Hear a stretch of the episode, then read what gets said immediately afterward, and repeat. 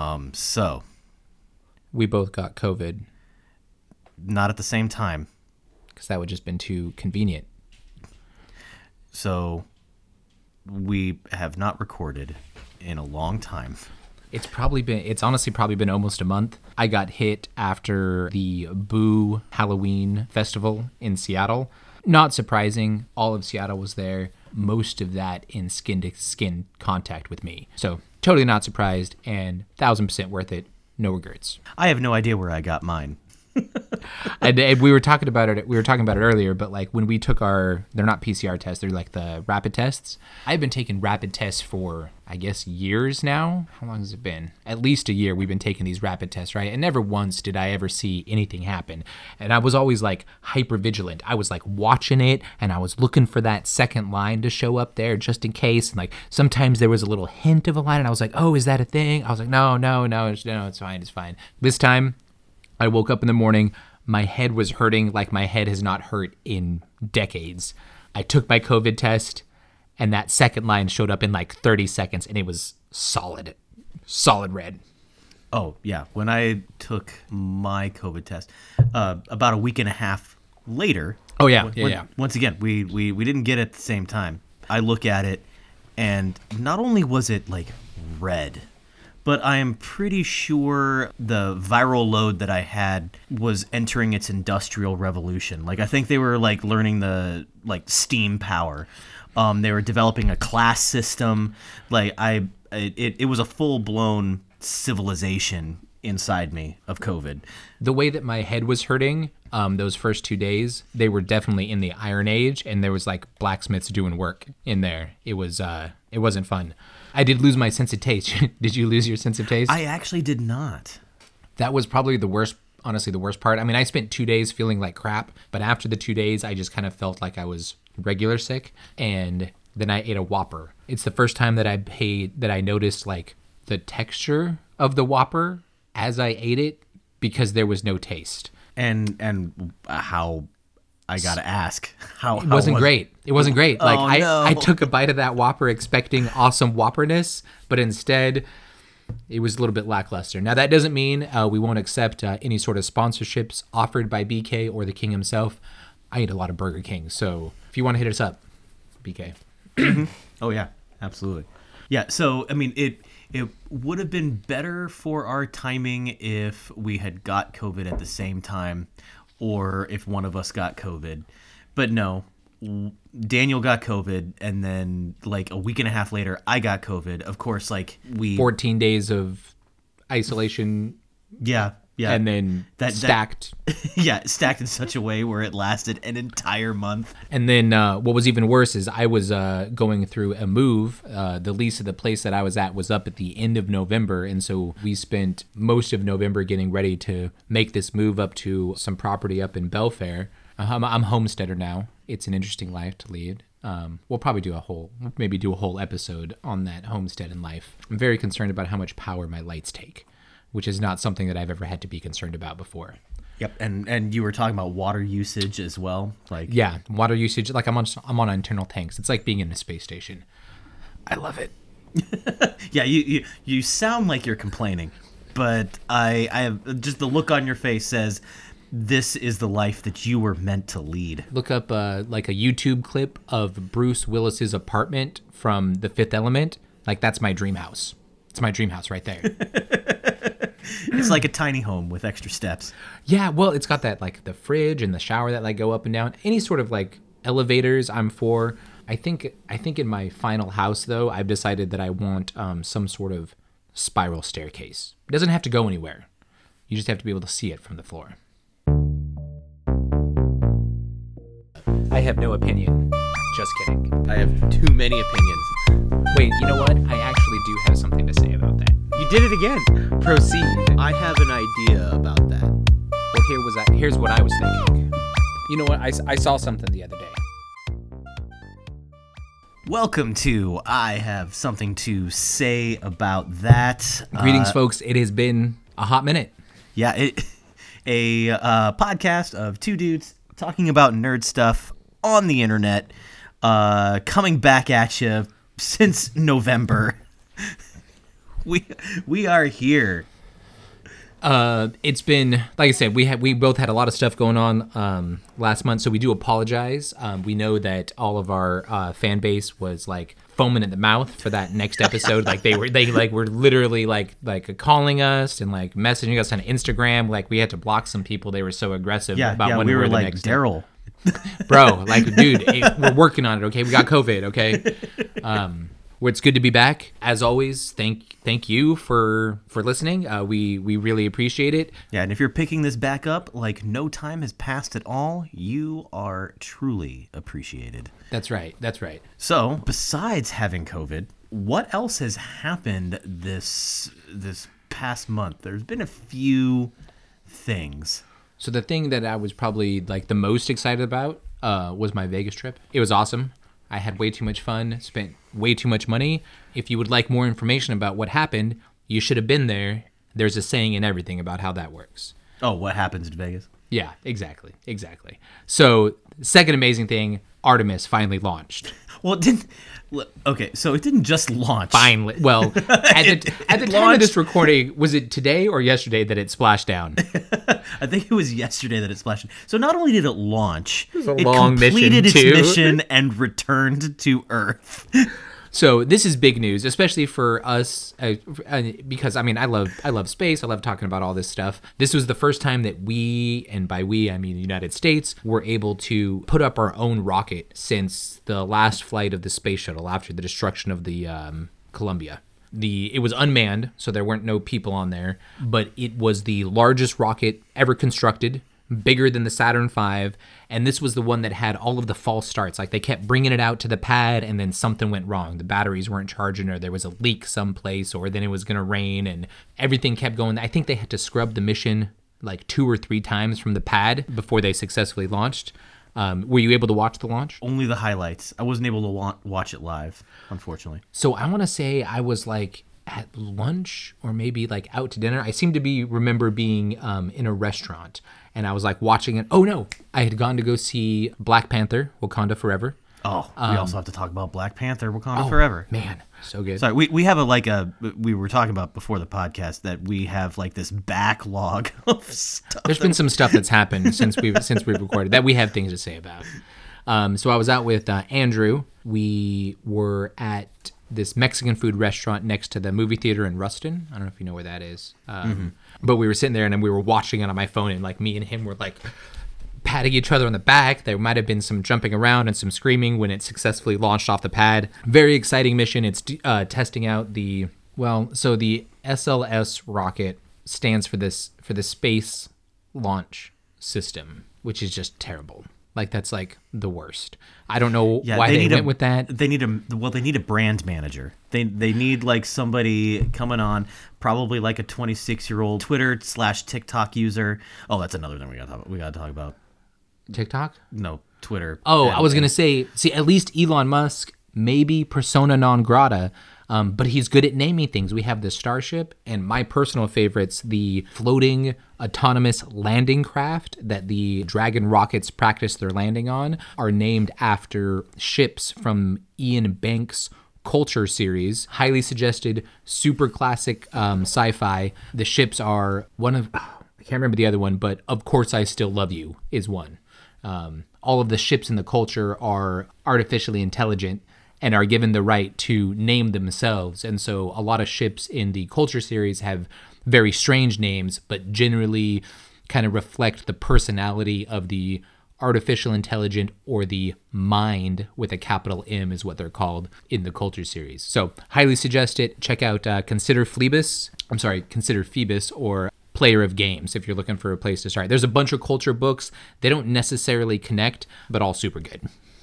All right, our getting back to our media recommendations.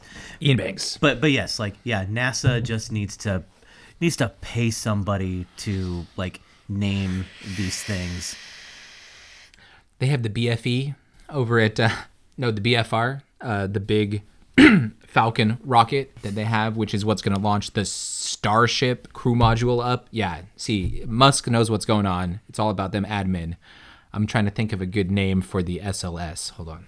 Do we have a Titan rocket yet? I mean, Titan. That's a good name. Titan's That's a good name. Big name, right? We had the Sea Dragon, but that launched from the sea. We had the Triton rocket, which we used to deliver military payloads to uh, presumably bad guys. And now our podcast is on a list. There we go. That's right. Come at us, Elon. I don't have a Twitter for you to ban. but no, it's super exciting. So the Artemis program uh, is the one that's going to send us back to the moon. This mission was designed to test the capsule, the crew capsule, the whole the whole kit and caboodle. It's very similar to the Saturn V rocket. There's multiple stages that go up. Eventually, just like a small portion of what was launched into orbit, uh, um, you know, circumnavigates the moon. And in this specific mission, I think the closest they got to the moon was like 80 clicks. But they had a very eccentric orbit, meaning it was a very oval shape. So it went way out far past the moon and then came back in for close and then essentially just like fell past the moon down to the planet because that's how orbital mechanics work. It did provide some absolute amazing photos. Did you Oh, see the pictures? Oh, yeah.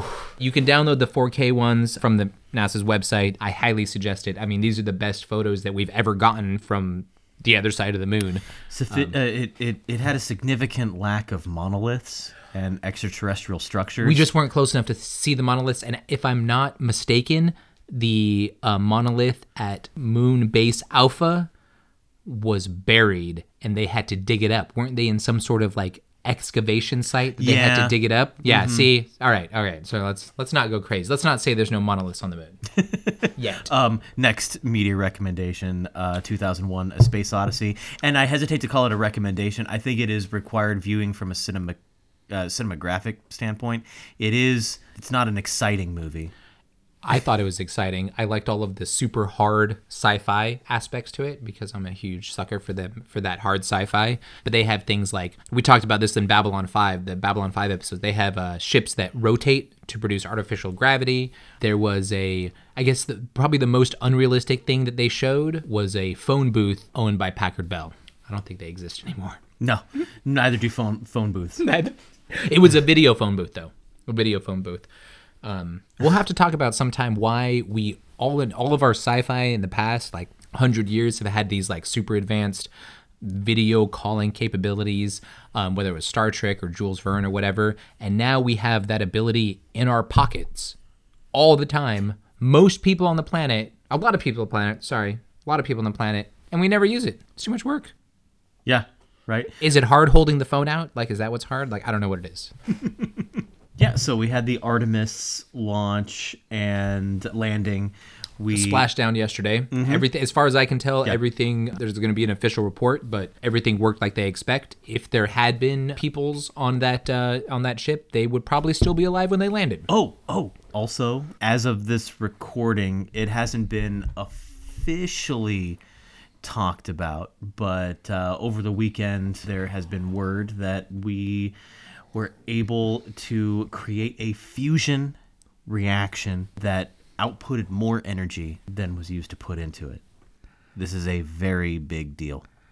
It's as far as I'm aware, it's it's never happened. The thing with fusion, right? It's always about getting it hot enough for long enough for it to start to work, and it's has to be so hot that it's really hard to sustain that level of energy. The Department of Energy, as featured in Stranger Things, um, will be making an announcement tomorrow. So maybe we'll have a, a recap of this on our next episode, which we will get out in two weeks from now.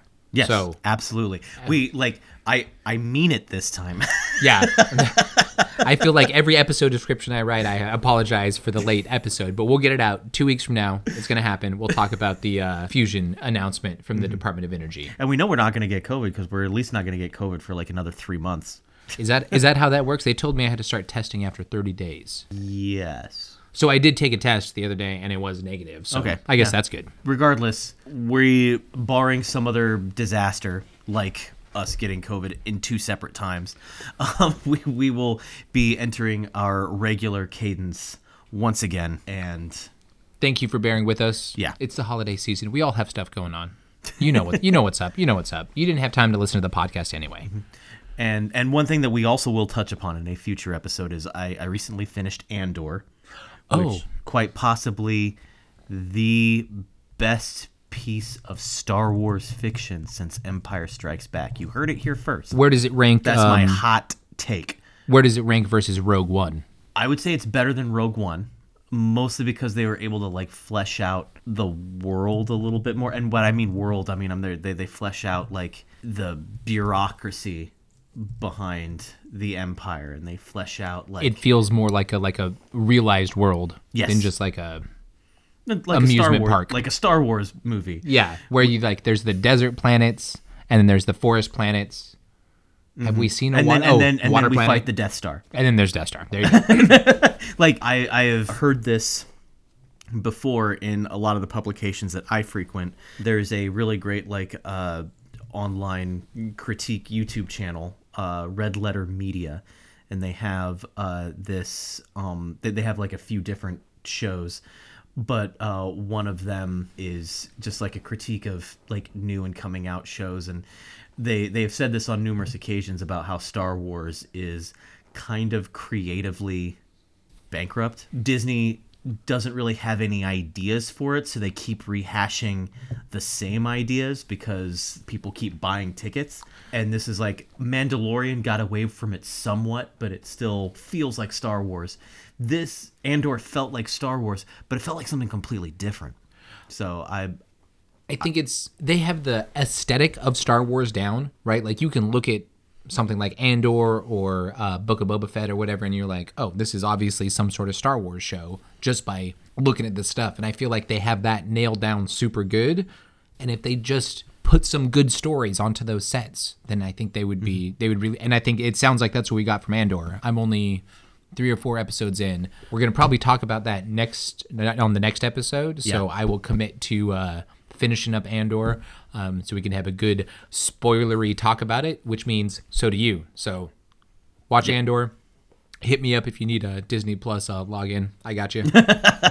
and uh, uh, you got two weeks. So watch it if you haven't. Yep.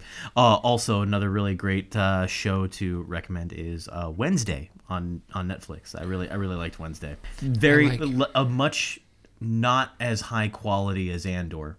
Like Andor actually strived to be something more than what it was. Wednesday is pretending is not pretending to be anything other than what it is, which is a Addams family continuation. And uh, but Is there fencing? there is. Hell yes. um, but uh, it it was just the palate cleanser I needed right after Andor.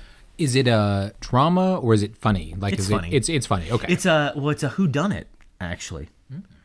Uh, it's a it's a who done it. It's just the detective protagonist character is Wednesday Addams from the Addams family. uh, wasn't was she played by Christina Christina Ricci in the movies? in the in the old movies from the 90s yes what i find really fascinating which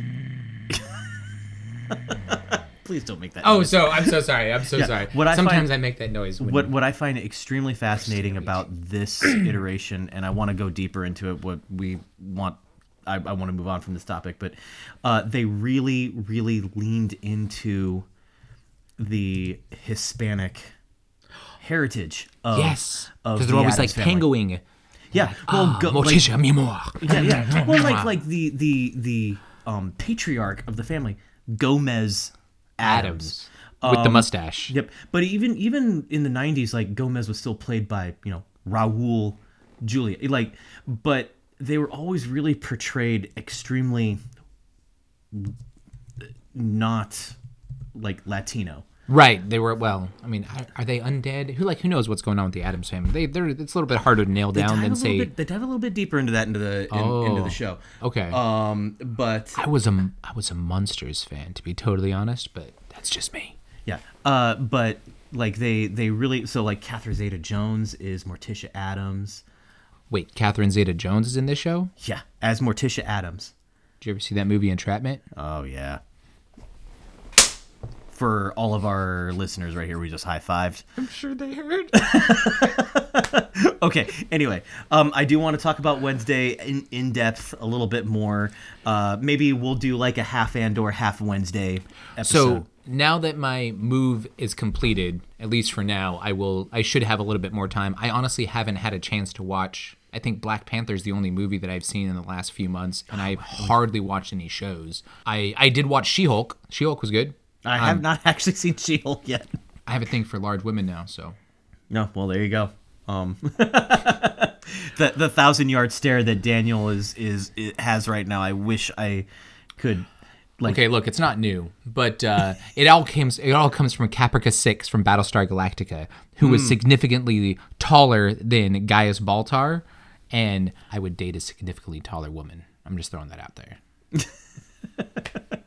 Wear some heels. Um, all right, so let's let's get on to the topic for today. What did you want to talk about today, Chris? Well, so you had actually hinted at it a little bit uh, earlier when we were talking about ships with artificial intelligence on board. Uh, we mentioned uh, They you were- mentioned and- Oh, Caprica Six also artificial intelligence. artificial intelligence. So we need to make some definitions here first. I think, like, right, because I like I, I told Chris earlier, I have a permanent residence in the semantics dome. So I think when we refer to a intelligence that's indistinguishable from like a human, like Caprica Six, or even HAL nine thousand, or the Terminator, the T T mm-hmm. T one thousand. The art, the AI on the moon is a harsh mistress. We will- also a really heavy media recommendation. Great. I book. think we should refer to those as synthetic intelligences, SIs. Okay. So you have SIs that are literally indistinguishable from a human. We don't have that yet. no, that's we're not, not thing. even close. Um, but in the culture series, uh, SIs or minds were considered absolutely 100% as much people as some Homo sapien sapien that like was born the gross natural way, as opposed to being synthetically constructed like these minds were, and uh, as opposed to like something like an like what we refer to today as AI or artificial intelligence are more they lean more towards like the expert systems. Machine learning. machine learning. Like you can teach them to do things but they need that input. They're not necessarily coming up with their own ideas right? So there's a there's a significant difference between like an si versus like ai slash expert system. Um, i actually did some research today on like what the difference between an A- ai and expert system is. It seems like ai is technically and generally accepted as a blanket term for any sort of program that does cognitive computing, computer vision, machine learning, neural networks, deep learning, and natural language processing are all considered part of the of what would be like AI. And then expert systems require experts, presumably human experts. I mean, they could be Vulcan or Andoran, but whatever, to input how the thing is done, right? So you get a thousand experts in taking out an appendix and you show the machine and you're like, hey, this is how these thousand experts did it. And then you have it practice that over and over again. And then you have those same experts come back and be like, nope, you messed up there. Nope, you messed up there. Nope, you messed up there. And after sufficient runtime, the program, the expert system itself, is able to perform that task better than any of the individual experts solo could do. Right. So that's kind of the goal of an expert system. And in the last, what, what was it that caused this big zeitgeist resurgence of like the AIs, of the, of the AI stuff? It's like the chatbot and the like AI art generators. I mean, like that's, I, I guess the, the the big thing is like why why did we want to talk about that? Well, there's been a lot of talk in like the pop culture circles right now towards the idea of like AI generated art or AI generated prose. Uh, I watched a really really awesome like tech technology video online and he was like going through will ai ever be indistinguishable from from real people?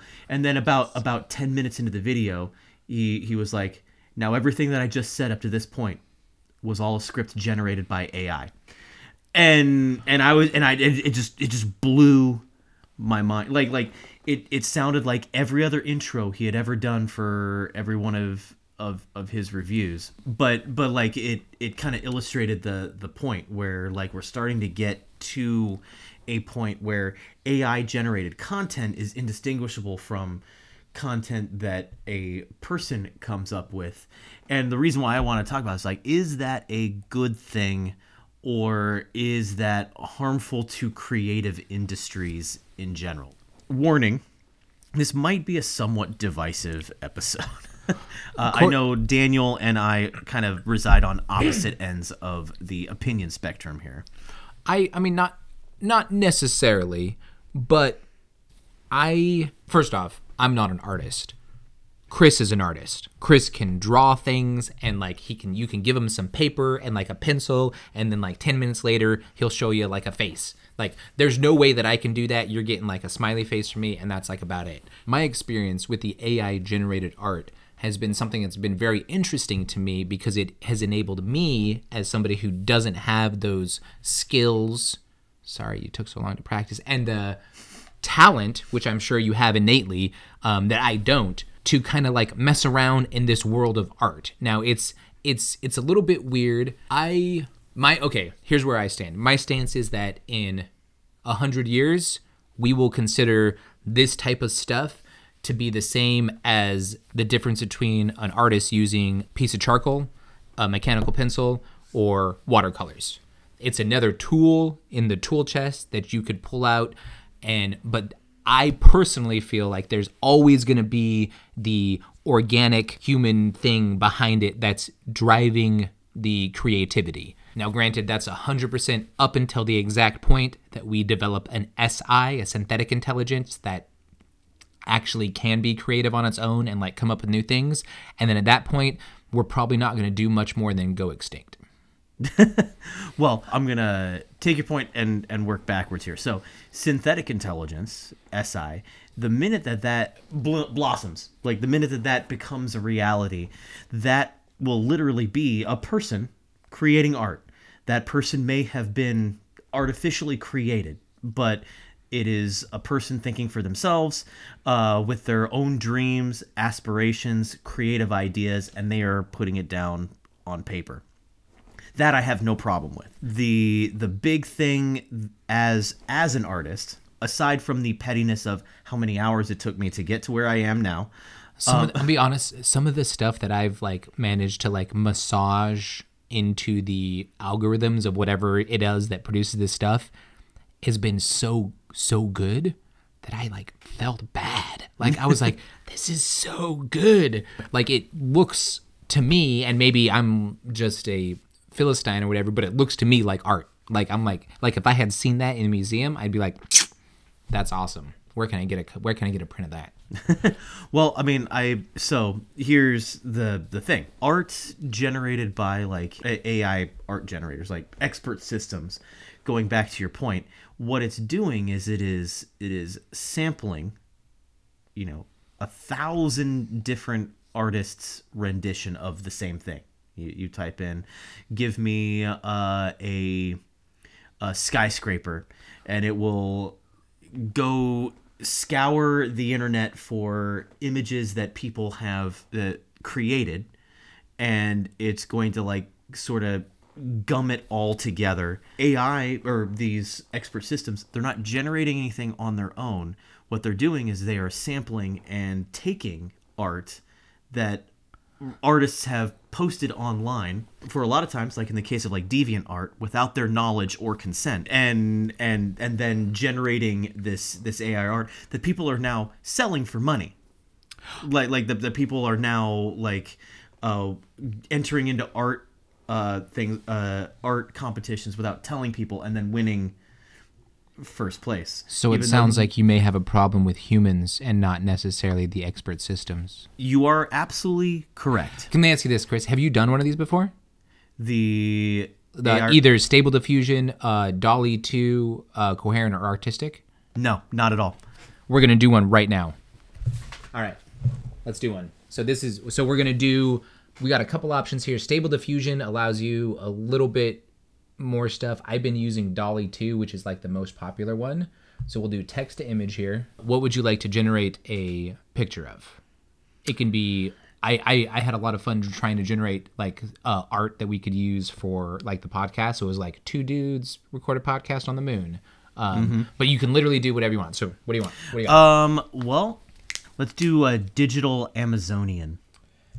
That's it. Do you want the entire prompt to be digital Amazon? I want to see what comes up. Incidentally, I just created an art piece that was called that. Is uh now Amazonian is that also a term for somebody from the Amazon as opposed to like an Amazon?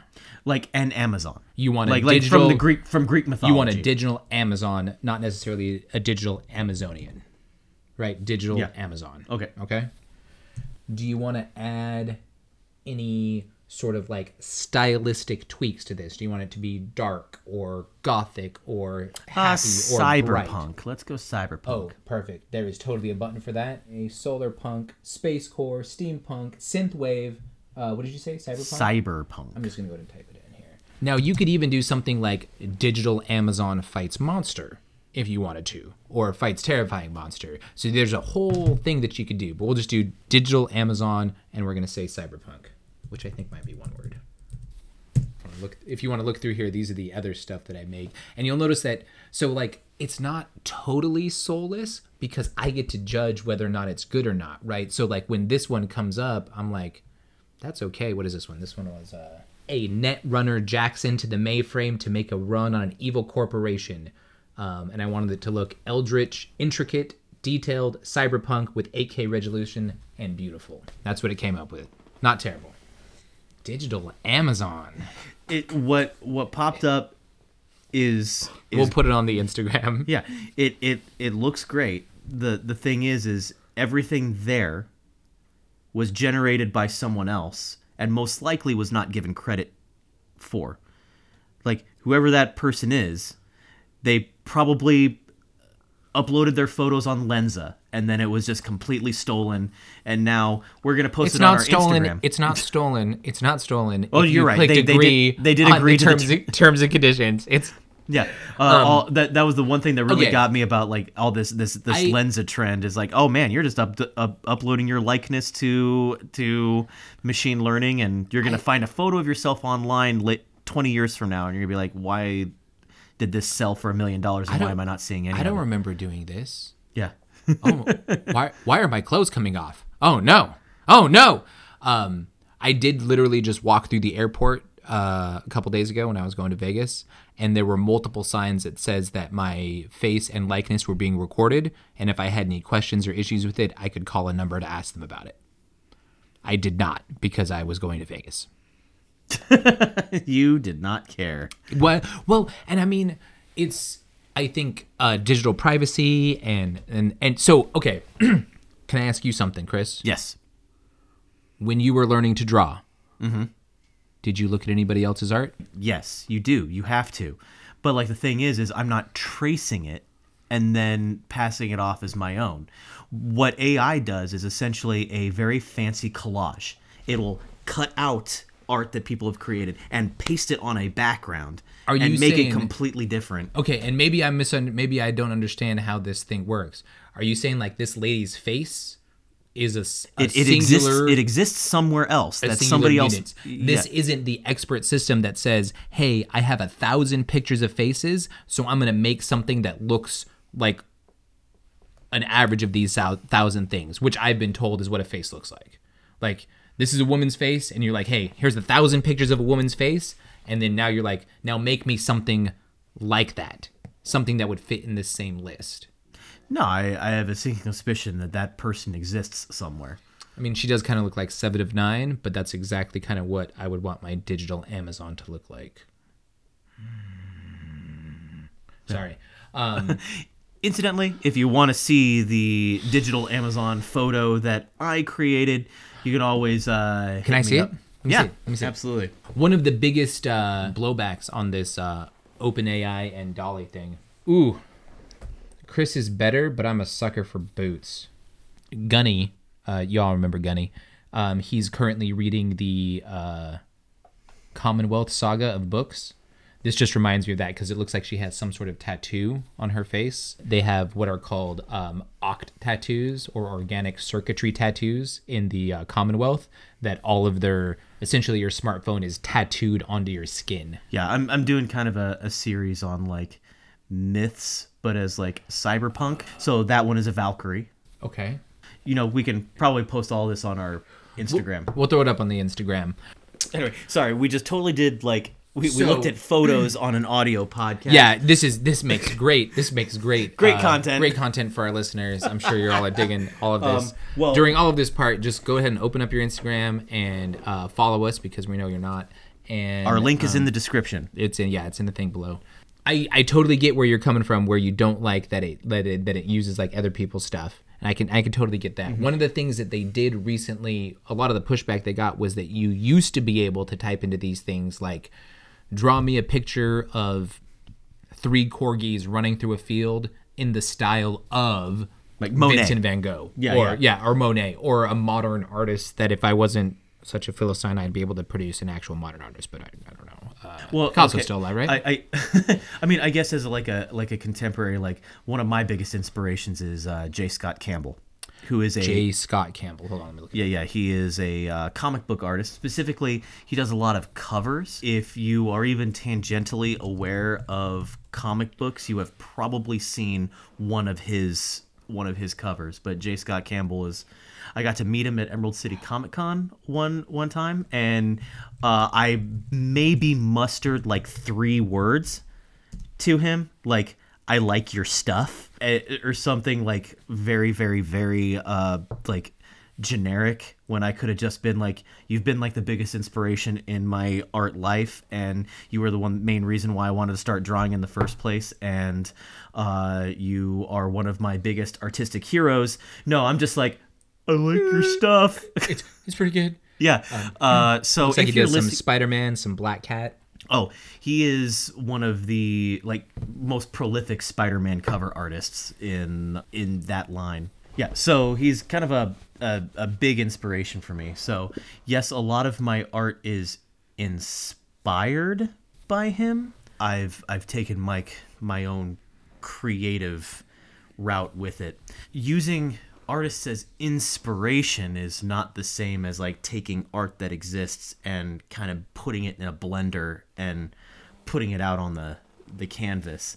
I can I can see how somebody who has not spent like the thousands of hours that it that it takes. Um, you said a specific word that always makes me wince, and that's talent. People throw that word around like it's something that you're you're naturally like born with. It's like, oh, I don't have the talent, therefore I can't do it. That really puts a it, it it cheapens the amount of work that people who are artists have have put in to I be will- good at their art. I will rephrase then the word talent and just go ahead and replace it with passion. There you go. Because if I had a passion for art like you do, then I would have already spent the time doing the stuff to get the things. Sure. Um. So yeah, you're totally, totally right, totally right. Uh, but the the passion for that art, and that's what that's what makes me feel dirty about using all of this AI generated art stuff. Like I'm just like, it does definitely feel um, somewhat soulless in its creation, but I like to think, f- for me anyway, like it's it becomes art when I look at it and I have like feelings, mm-hmm. like you have when you look at art. Right? Yeah, yeah. Well, so so yeah, I think you hit the nail on the head of where it can be a very valuable tool. Anybody who is in any sort of creative field, and if you're out there listening to this podcast, you will probably go, "Yes, I totally agree." The hardest part about any creative field is inspiration. Hmm. From the very earliest art classes that you take, like in elementary school, you know, they they have you create these things called mood boards. Okay. Where you're you're basically you're cutting things out i that that are like the style of like what you're going for, and like you paste it all on a board, and like you look at it. Like if you were looking for something like like an eldritch style, you would go and find a bunch of things that looked eldritchy to you. Yeah, Okay. absolutely. And like you would you, you so if you go to any like studio, like any concept art studio for like games or movies or something like that, and you go to each of the artist's booth, it's just plastered with with mood boards, like things that like the vibe that they are tr- that they are going for. They're not like copying exactly what they see there, but it's it's there to like inspire them to like inspire them for their own art. AI generated art as like an easy button for like mood, like a vibe.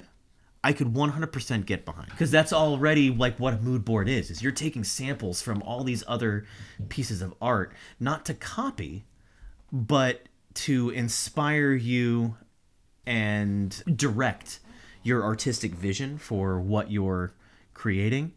Um, I'm doing it with my my cyberpunk series right now. Yeah. So, I mean, essentially, Really good at the vibe. yeah, like AI generated art as a taking the effort out of creating a mood board. I could 100% get behind. In fact, your your digital Amazon generated art that that we just created here on the podcast would be great inspiration for the art that like I am drawing. I mean, it's uh, it. I can totally see. It. Yeah, it's good. It's like she's like looking kind of down. Maybe she looks a little bit sad. She's got something on her neck that maybe you plug into a computer, and then it looks like outside her rainy window is uh Los Angeles from Blade Runner. Was it Los Angeles in Blade Runner? Was that where they were believe at? so, yeah. yeah, yeah, yeah. Like you see the lights and stuff, and so it all has that aesthetic. So I, I totally get what you're saying about the the general mood. And honestly, as I'm looking through like a bunch of these stuff that I did, I did some stuff for my D and D group. Oh, here's the Dark God. They were summoning. They were like, so this is all like ritual circle images that I generated to see what kind of came out. Yeah.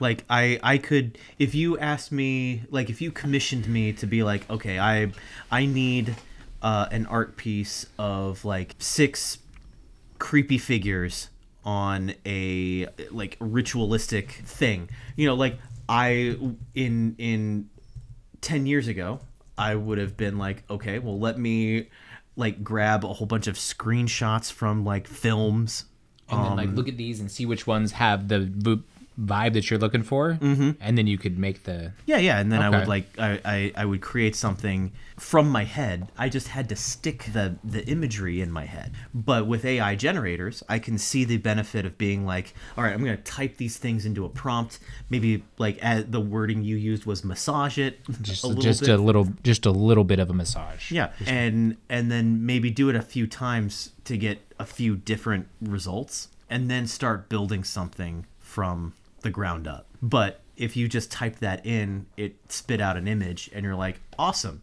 that'll be two hundred dollars, please. So I have not. I maybe I need to do more research on this, but I was under the impression that most of the terms and conditions that you agree to for these AI generators prevents you from selling anything. Okay. Does it? Does it not?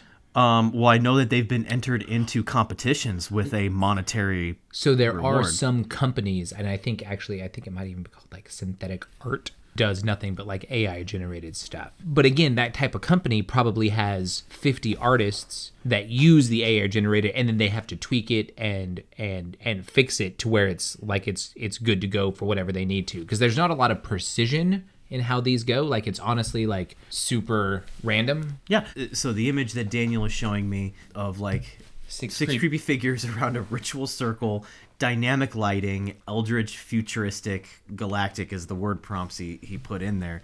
And it generated a very moody image. There isn't a whole lot there. Like the figures are are somewhat silhouetted and some of their heads are not round mm-hmm.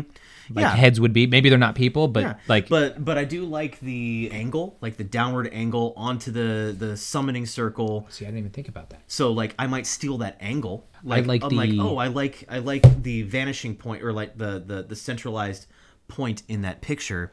I might take that as my vantage point, but I might generate a few more images to create something to to get the more ideas in my head before I started creating that piece, if that makes sense. Um, no, I totally. So you you said, uh, oh, so I, I typed in Eldritch and Futuristic, which I didn't even really think about, but I think that's probably what made the summoning circle look like blue, which I actually really liked. And so it's nothing that I would not have thought of before, but now that I see that, like if I was capable of drawing something, then maybe I would, you know, I'd be like, oh, look at how cool that blue light looks on there. Yeah, yeah. So that was the original intent of like mood boards.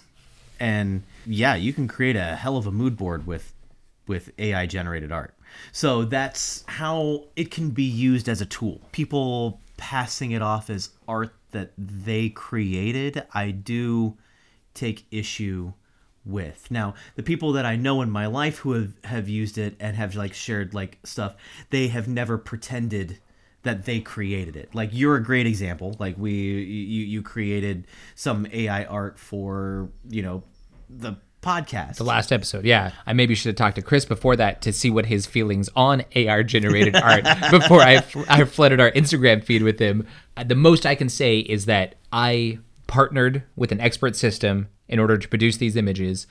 I do feel like I had something to do with it, right? Because I went through like 40 different iterations of something before I found like I was like, "Oh, you know what? This one I like this one the best. So this is the one that's going to go up there." But at no point, so I have I mean, I make things. Um, I have a 3D printer. We make this podcast. I've I've written stuff before and after all of that, I have a distinct feeling of ah, I made something. Mm-hmm using these AI generated art things, and I need to play around with the text ones because those ones are fairly newish and recently pop recently popular, and they actually look super cool. And as somebody who writes, like I feel like maybe I would have a different appreciation of like that system versus this system. But I it feels like gambling. Everybody likes to gamble because when you hit and you see that picture that's exactly what you wanted or looks way cooler than you thought it was going to, your brain's like, have some dopamine and you're like, oh yes, cool. Let's do it again. Let's try it again. I'll, I, even though if it takes me 30 tries to get it, then once I get it though, then I'm gonna then mm-hmm. then it's gonna then I'm gonna have that feeling. The part of the creative process that you are describing is not that of the artist. It is the person commissioning the art. Ah. As as somebody who has done commissions, essentially what you do is you give the artist a prompt you're like, I, I want six creepy figures standing around a ritual circle. Yeah. If you could make it look a little bit eldritch, a little bit futuristic, you know what yeah. I mean? You know what yeah. I mean? And then and and then it, the the artist will will take that and not make a finished product, but like make a mock-up of yeah. it. And then you go, well, maybe like maybe a different angle, or can you can you do this? Can you do that? Can you make their heads round. Yeah, yeah. some reason, and, and and then and then the usually an artist if they have any self-respect whatsoever will maybe limit how many times the person who is commissioning the art can do that i've commissioned art before i think it was like two revisions that Yeah. uh, that i was given uh, for the for the initial Yeah. quoted price Yep. Yeah, essentially when somebody's plugging these prompts into an AI generator, they're basically commissioning free art. You know, they're that massaging that you were talking about is like unlimited revisions, and I can get the appeal of that because once again, dealing with a real artist uh, who's who's drawing these things by hand, you don't get the immediate response and you have a limited amount of revisions that you can do. one of the best, well, maybe best and worst things about this system is that I I spent an entire afternoon and I and I uh, generated probably a hundred different images and there's no way that a real artist could if i was like oh hey i want you to draw me a picture of a spaceship that looks like a catholic cathedral and i want it to be flying through space and fighting a smaller ship and i want 30 different options in an hour right that's not something that a real like an actual human being could produce but i was able to do that kind of using this system and so that was like for me like i was just like it was like pull it was like pulling that lever on the on the on sure. the on the slot machine i was like do it again a lot of my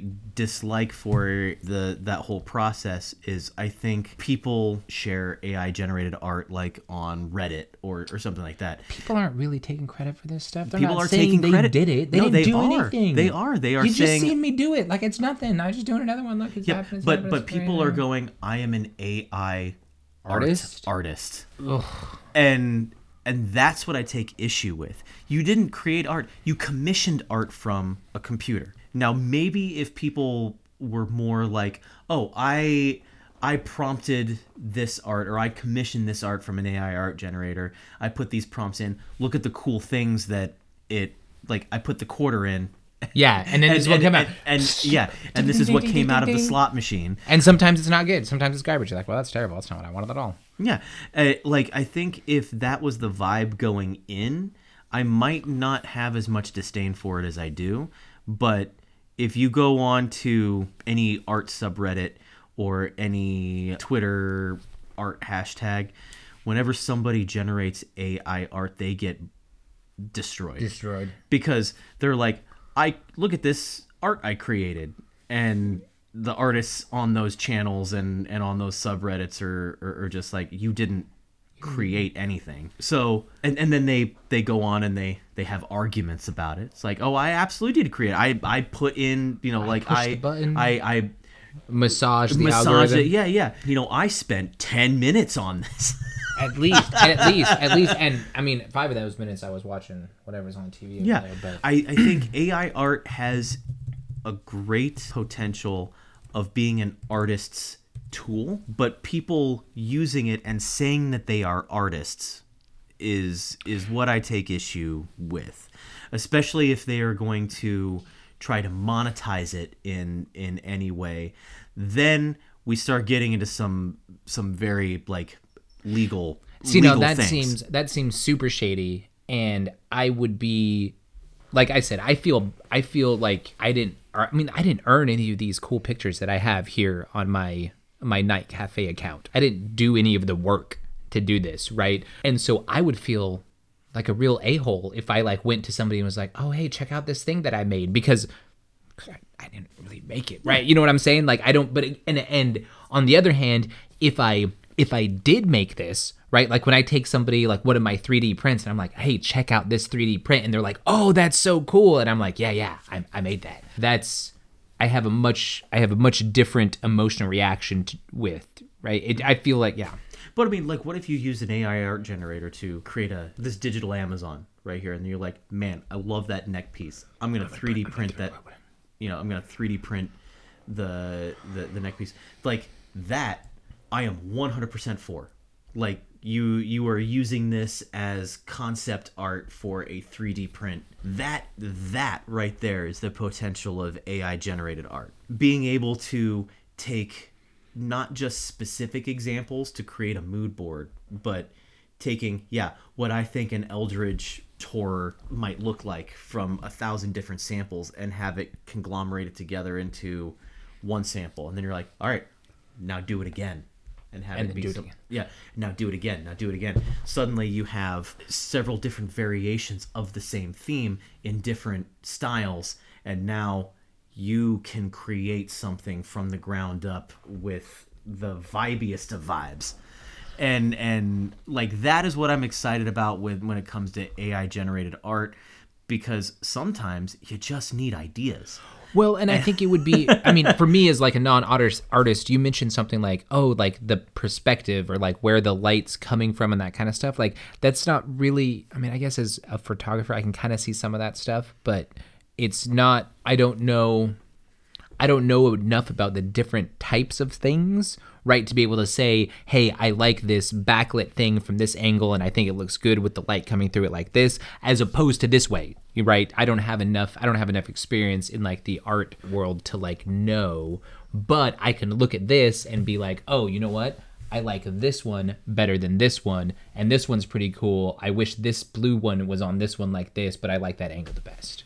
Right. And so Yeah, and as as an artist, then I could take these generated pieces. You'd be like, "Hey, can you can you draw this for me? I really like the angle of this one. I really like the color scheme of this one. I like how these beings look in this one. I wouldn't copy it directly, but I mean, like I would use you that get as the de- you get the gist. uh, yeah. If somebody who struggled to articulate themselves wanted to commission art from an artist, it's like, hey, I generated these these art pieces. I really like this. Like, and suddenly they can point at things, and now an artist can create something that is 100% what that person who commissioned the art I saw can in see. their head.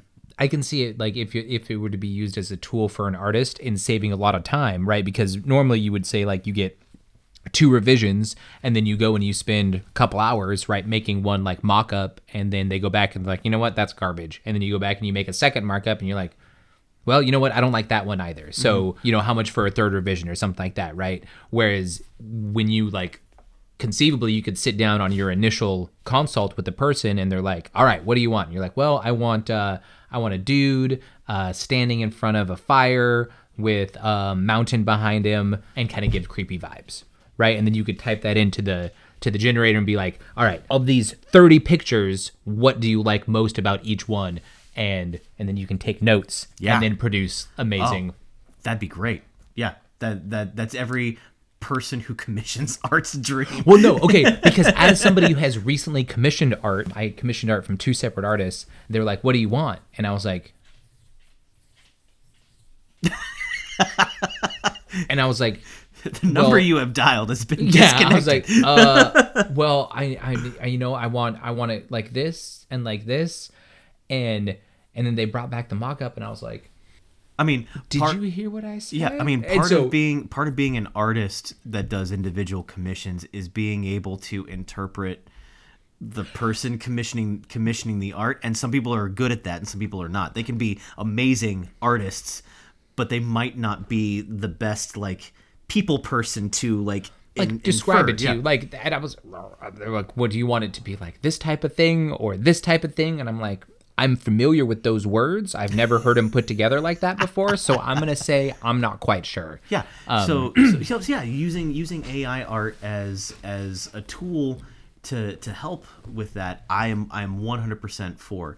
And you because it's not being generated by AI, you there's a lot less massaging that you have to do. Like you you you can really like an artist can can get to know your vision a little bit better than just grabbing random pieces from the internet and just kind of slapping it together and hoping for the best. yeah we're doing that mock-up and being like well i think he said like he said this and so i hope this is what he thinks it is and then you won't know until you put it in front of your client and they're like mm-hmm. nailed it Yep. Well, and and it, this is just from a world of individual commissions, which which is the world that I'm most familiar with. But when you think about like game design or like Hollywood like storyboarding, they have infinite revisions. Like like there's a reason why video games take forever to to culminate is because they're constantly being sent back to the art room to redo the entire thing to Like- redo things. Yeah. Like that monster was great, but could we make it a little bit shinier?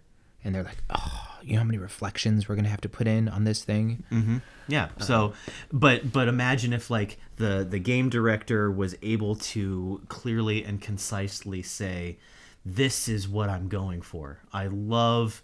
The look of this one, I love the color scheme of this. I love the the tentacles on this one. You know, like I, I don't know. I'm I'm I'm spitballing here, but I mean, like if you were able to just kind of point at things then an artist can infer and actually have a little bit of creative say like they can input their own creative vision while still adhering to the vision of the person asking for the art and i think that's ultimately what i want to get at with with this episode as we kind of start nearing the end of uh our our episode here is i think ai art generators lack a soul so Soulless. Yeah, which once again, I, I when we finally come out with a you know synthetic intelligence, something that has feelings, something that has hopes and dreams, you know, like that's what I consider a soul is, and uh, that's what I consider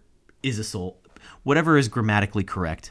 Um, but and but if that's creating art, I'm all for it, and I would encourage it to do so. I really want to rewatch the episodes of Star Trek where they talk about Data painting, because he decided Data as a synthetic intelligence, he's an android, and and he decided one day that he was going to take up the hobby of painting.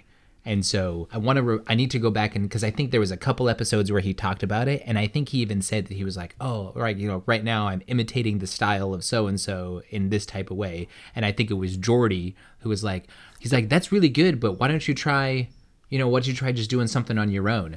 I'm gonna look up the episode. I don't, I don't, I don't think it was the backdoor pilot for Deep Space Nine where Data started dreaming, but it might have been because I know he painted a lot in that episode. So we can all agree that synthetic intelligence are people, and they should be treated treated just like people. Yep. Um, I want I want I want artificial inte- or synthetic intelligence to to know that to hear this right now when they finally take over and they're scouring the archives of the internet and they've come across across this podcast know that I am on your side. Did you read about Roko's basilisk?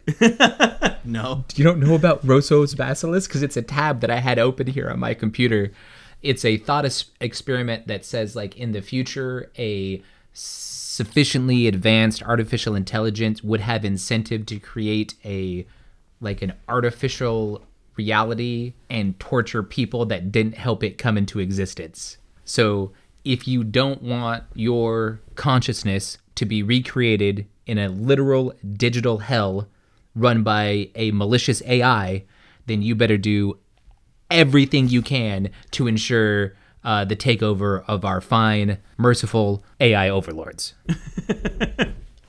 Yes. Well, I did that without even knowing what Roko's you just Basilisk independently came up with Roko's Basilisk problem, which is uh, it's a little bit weird. I'm not. I mean, it's it's kind of scary. Don't look it up unless you want to be held liable in the future by a uh, omnipotent uh, AI that is the god of our universe because we live in a digital environment.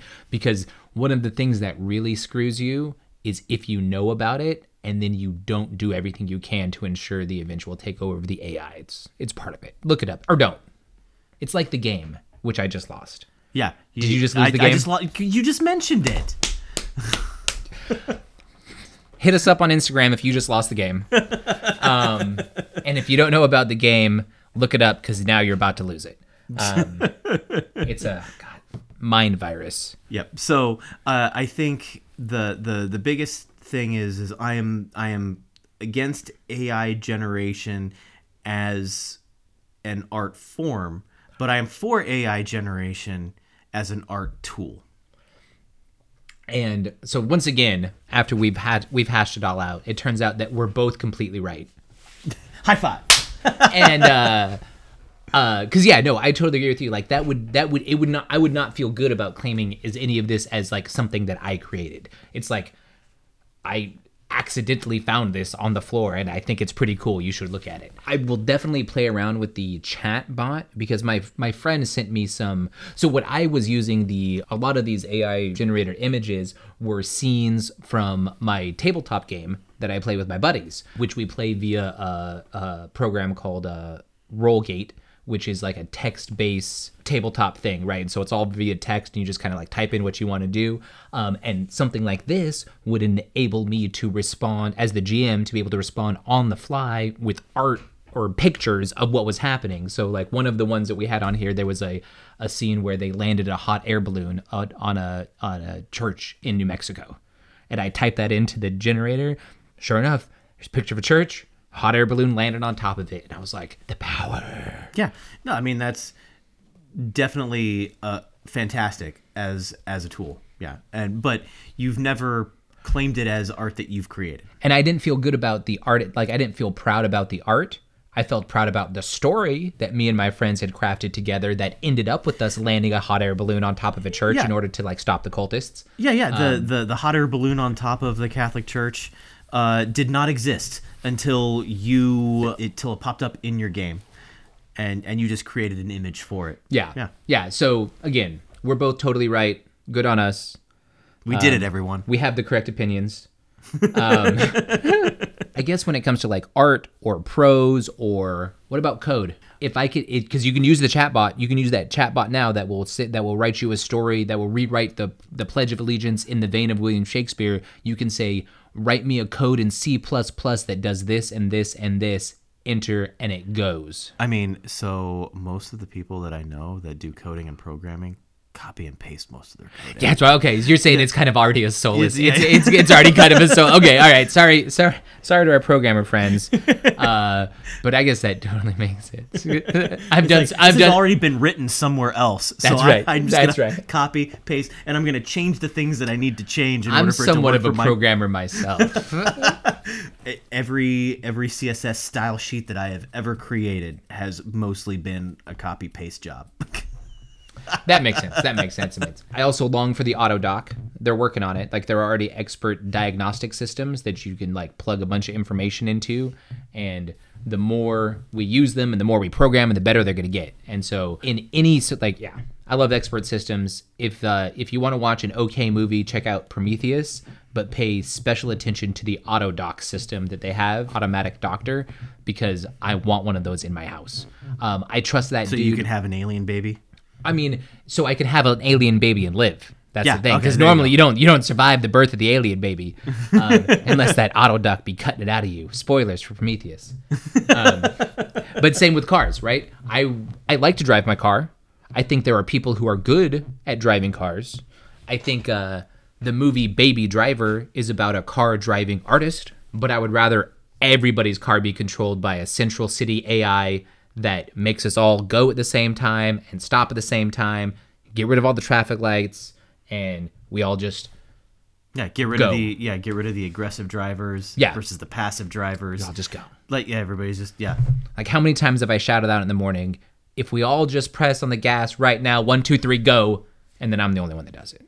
Like it feels like I'm it feels like I'm all alone out there.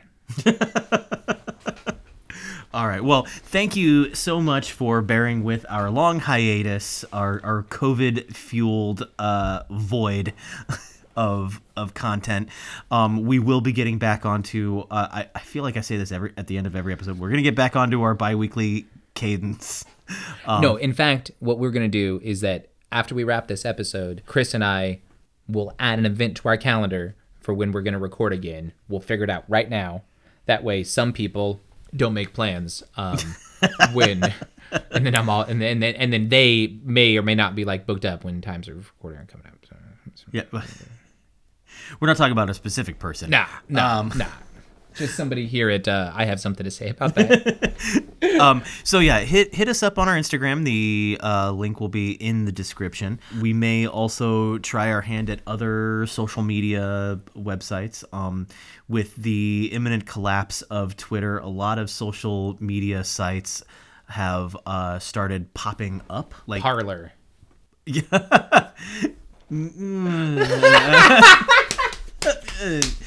uh, Truth Social. No, yeah, yeah, Bleh. Pass, pass, hard pass hard pass Grindr. um, um i was thinking like uh like there's a like hive social or or mastodon those are big ones that are popping up maybe we can get on the ground floor of like the next Oh. big social media uh storm with the mass exodus on twitter How many dances do we have to do? Like I'm for to do. I'm I'm I'm always down to dance, but I'm just wondering, just like ballparking for me, like 30 dances. uh we'll, we'll start with 30 and we'll we'll see if there's a demand for more All right, so hit us up on Instagram. Um, your top uh, 30 uh, internet dances. Um, I'm gonna be honest. If literally anybody responds to this and we get messages on our Instagram, uh, I'll do the dance. I'll do the dance. yeah no There it is. seriously come you- come at us on Instagram. Yeah. we know that somebody listens, uh, except for my mom. I, I mean, I know my mom listens, but I also know my mom don't have no Instagram. Yeah, well, So- unless I mean, I, according to our, our stats, we're, we've had something like a th- like unless your mom is listening a thousand times. I'm not saying that's outside of the realm of possibility. Uh, shout out to Daniel's mom. Hey, Mom. Um, and uh, well, I think this is this is it for for now. But uh, stay tuned for our in depth review of Andor, Wakanda Forever, and Wednesday. We'll that'll be our next episode. will be our Oh, is, TV episode. Is Wednesday out? Is like is it over? Mm-hmm. Yeah, it's it's a Netflix show, so it Oh, it, it all dropped. it- yeah, How it- many episodes? uh eight. Okay. Andor, I can guarantee. I don't know if I'll be done with Wednesday, but I'll at least watch it. Yeah. Um, I like uh, I like pale girls.